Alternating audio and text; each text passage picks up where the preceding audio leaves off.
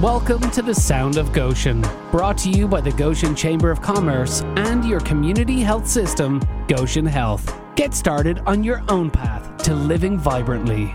The first step, Goshen Health. Visit livevibrantly.com. This week's podcast episode, Sounds Around Town. Welcome to The Sound of Goshen. I'm your host, Vince Turner, and today's episode is Sounds Around Town, featuring Adrienne Nesbitt. She is the director of events at Eyedart Studios, and more important for today, she is the director of the 2023 Riverbend Film Festival that is coming to Goshen in April. And Adrienne, welcome. It's great to have the film festival back, and I'm excited about some of the things that are here. I guess first of all, just tell us a little bit about Adrienne. You've been part of the arts community and the events community here in Goshen for quite some time. Just give us a little bit of a background of what we're doing here.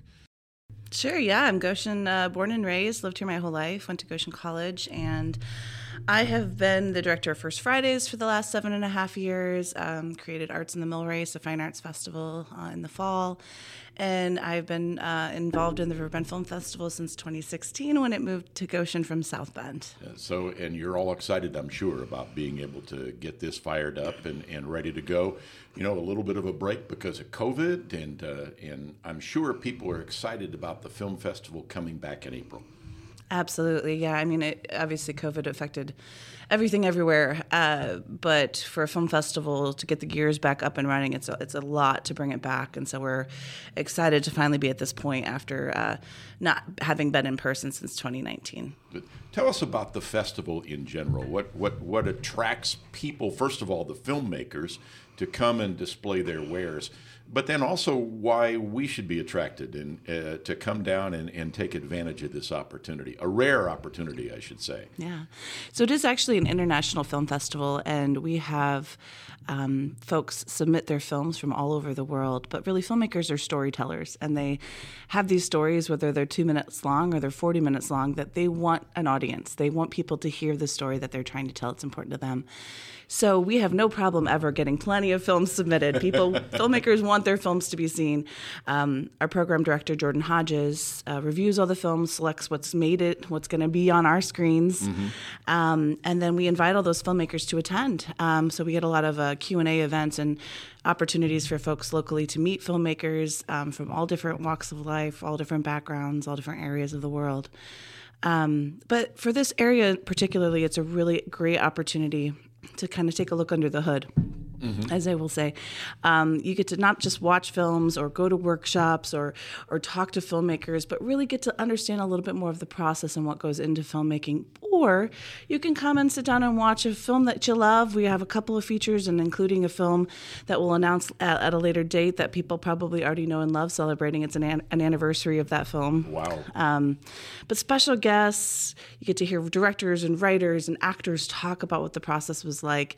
And, you know, for Joe Schmo off the street, it's really not that steep of a learning curve. You can come in, get your tub of popcorn, get a pop, sit and watch something that's very entertaining, but something you won't get to see on Netflix or on the screen at Linway. It's just a very different opportunity for story. I love that phrase you use about being able to look under the hood. Go a little deeper on that, about what the average film fan or even somebody who just tunes in once in a while, the opportunities they have here at the film festival that they otherwise wouldn't have. Yeah, it's a chance to hear some behind-the-scenes stories, not just hear like how it was made, why it was made, but also some of those anecdotes that happen. One of my favorite film festival experiences, I got to go down to the Savannah Film Festival, and they were screening the film Logan, which starred Patrick Stewart, and he was there for Q&A. And no, I'm not saying we have Patrick Stewart at the Riverbend Film Festival. That would be an amazing, amazing thing. We do not. But hearing him tell the behind-the-scenes stories and talk about his friendships with Hugh Jackman and sort of how he got to the point of being done with the character of Professor X. So it's a lot of insider stuff that you never know what they're going to say off the cuff. You know, this isn't as practiced as an interview as they would do for a magazine or a TV because they've got a live audience in front of them. So we're really lucky to bring in those folks, and we've got some friends of the festival, people like Stephen Susco, who's a very successful Hollywood writer, who comes and he not only does the Q&As and talks about his films, but he works with the upcoming filmmakers too and gives them inspiration and guidance on how to further their careers. So it's a really neat mashup between the audience and the filmmakers and our special guests. It's all very collaborative, and everyone's very generous with their time, with their energy, with talking with our guests. I see folks who are there who stumbled upon the festival, came and saw a movie, and then they're in an hour-long conversation with a professional filmmaker having the time of their life. So let me have you take your hat off a little bit, your director's hat off just a little bit, and kind of put your lifelong learning hat on. You've been involved in theater, you've been involved in the arts for such a long time. What is this like for somebody like you, where this has been your passion, and in some cases your career, and what your heart beats for? Mm-hmm. I mean, I've seen a lot of folks, and this is great because this is a regional film festival as far as those who attend. So we'll get folks in from South Bend and other areas who've maybe done a lot of like stage theater, but don't know how to transition into film. And there are folks here who have done exactly that and who can talk mm-hmm. them through what that process is like and give them advice. And we've done some events specifically for actors. We've done some events specifically for casting, how to get cast. And so every year it's a little bit different what we offer, depending on who our special guests are. This year we've got a graduate of the Groundlings improv company in LA who'll be attending. And that's, if you look up the Groundlings, so many of our favorite comedic actors came from that program. And she's going to be here and offering an improv workshop. So a lot of different opportunities depending. So it's a really great opportunity for those in the arts. We've had folks just come and talk to these actors and glean just that little bit of knowledge that could help them potentially break through. And, we live in such a TikTok phone camera, everyone's a superstar mm-hmm. kind of world. And I think taking it back to the basics sometimes is really life-giving to say, look, yes, you can take videos on your phone, but here's maybe how you could get before an audition, and mm-hmm. here's maybe how you could get involved in TV, or here's maybe how you could get involved in film and indie film. And those are all real opportunities. And we've had folks who've been involved in the festival. We've seen them get their big breaks. I mean, we had a submission for a short film that ended up winning an Oscar. And those folks were from England, and they were lovely guests and got to talk about that road to the Oscars, which was very inspiring to a lot of our young filmmakers. Now, for people like me who are sitting in with their tub of popcorn in a seat, and we look at what's before us, it looks easy. One of the things that we find out when we're involved in something like Riverbend is it's anything but easy. Mm-hmm. Yeah, we actually, for the Thursday evening, the launch of the festival, will have two locally made films that were made here in Elkhart County.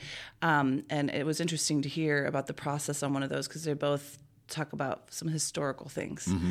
And we had some folks from the Historic Museum who have such great knowledge, such great information, and they were like, oh, well, that date was slightly wrong at that point. Can you just snip it out?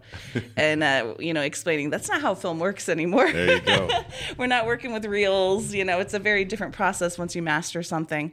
So it is fun to kind of bring a little bit more of that learning curve to everybody about the process from beginning to end, from conceptualizing and writing a script and getting funding and finding your cast, your director, your producers, getting the folks who are going to hold the light and hold a microphone and provide props and costuming. I mean, the full process. And we have talent from all of those areas. We have, a guest who comes frequently who's does special effects makeup and mm-hmm. costuming and, getting to see all those niche areas that come together to make what seems like a simple film. Well, and I can guarantee that people who come by are going to get their share of surprises as well as learning opportunities. I think my favorite moment from the Riverbend Film Festival when it first came to Goshen was John Helmuth and his friend Daryl Zook and the film they made with taking Daryl on a trip across the country. The emotion of that was so good, just in telling the story, but the mechanics of it were amazing, and this is something that attendees get an opportunity to see as well. Absolutely, and I'm really looking forward to a film this year that I'm not going to announce quite yet, but mm-hmm. It is a documentary similar to the film you're referring to, and it's really about sort of the need to unite across the country and to all be on the same team. And really beautifully done, but it was done by a music group that is actually kind of fairly well known in this area. They were from here originally. Mm-hmm. And the thing we like to do at Riverbend is not just focus on film, but recognize there's all these other mediums that contribute to film. So not only are we showing their feature documentary, but then we'll be having a concert afterwards with this band. And getting to sort of come full circle for them on their story. Now, Adrienne, this is what we call in the business a tease. You're teasing us. You're making us pay attention to the website. Yes, you know, we do have a special event coming up next week that's just for our sponsors and our volunteers and the folks who've been involved in the past. And we'll be making some special announcements at that and slowly start to then let people know, because we do our early bird tickets. Sight unseen, you don't know what's happening at the festival. You get 50% off, buy it or don't. And then in March, we do a reduced price. And then in April will be full price tickets. So we kind of strategically unveil what's happening, and people can decide if they want to take a risk and make the jump to coming without knowing who the special events are and what the movies and things that will be happening are. So just go ahead and jump into the deep end of the pool. I promise you won't regret it. You're going to be okay. So this is the 20th anniversary of the Riverbend Film Festival. Starts in South Bend, comes to Goshen, as you mentioned, in 2016. My first question is, how did you do this? How did you wrestle it away and get it to downtown Goshen? Yeah, it's a really beautiful story, actually, because the IUSB students started this and some South Bend filmmakers, and started really small, and it got bigger and bigger till it was in the Century Center, and they felt very isolated. It was sort of like, you know, that convention feeling where you don't have a community around you. And it was actually Jordan Hodges, who's our program director. He had got involved when it was in South Bend, and he said, I think we need to talk to the people in downtown Goshen. And so actually we collaborated with, it was the Chamber and the First Fridays crew, sat down with that team, and we decided we could do it.